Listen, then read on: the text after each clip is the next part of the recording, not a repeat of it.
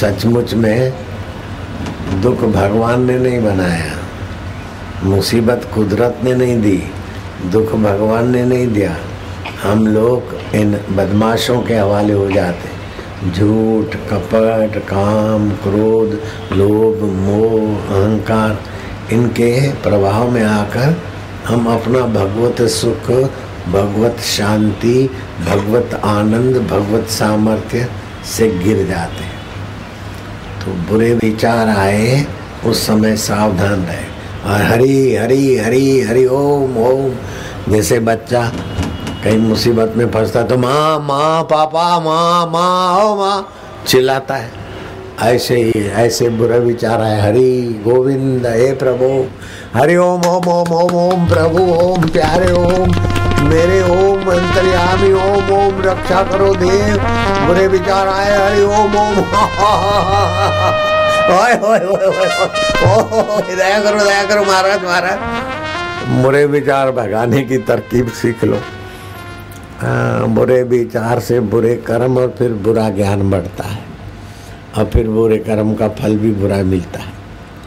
तो बुरे विचारों को काटो। अच्छे विचारों में अडिग हो जाओ।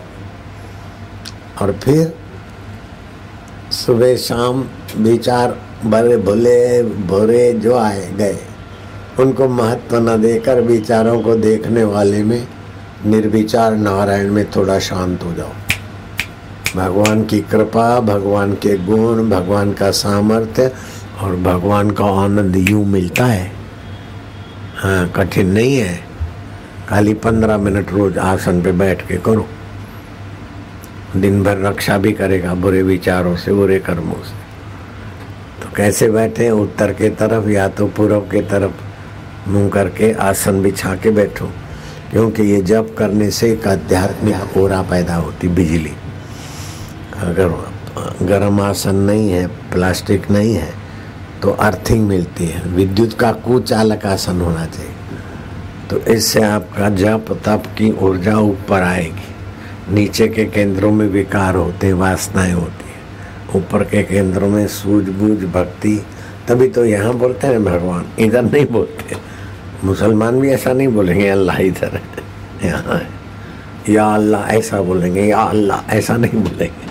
हे भगवान माय गॉड मेरे प्रभु, या अल्लाह, सब ऊपर।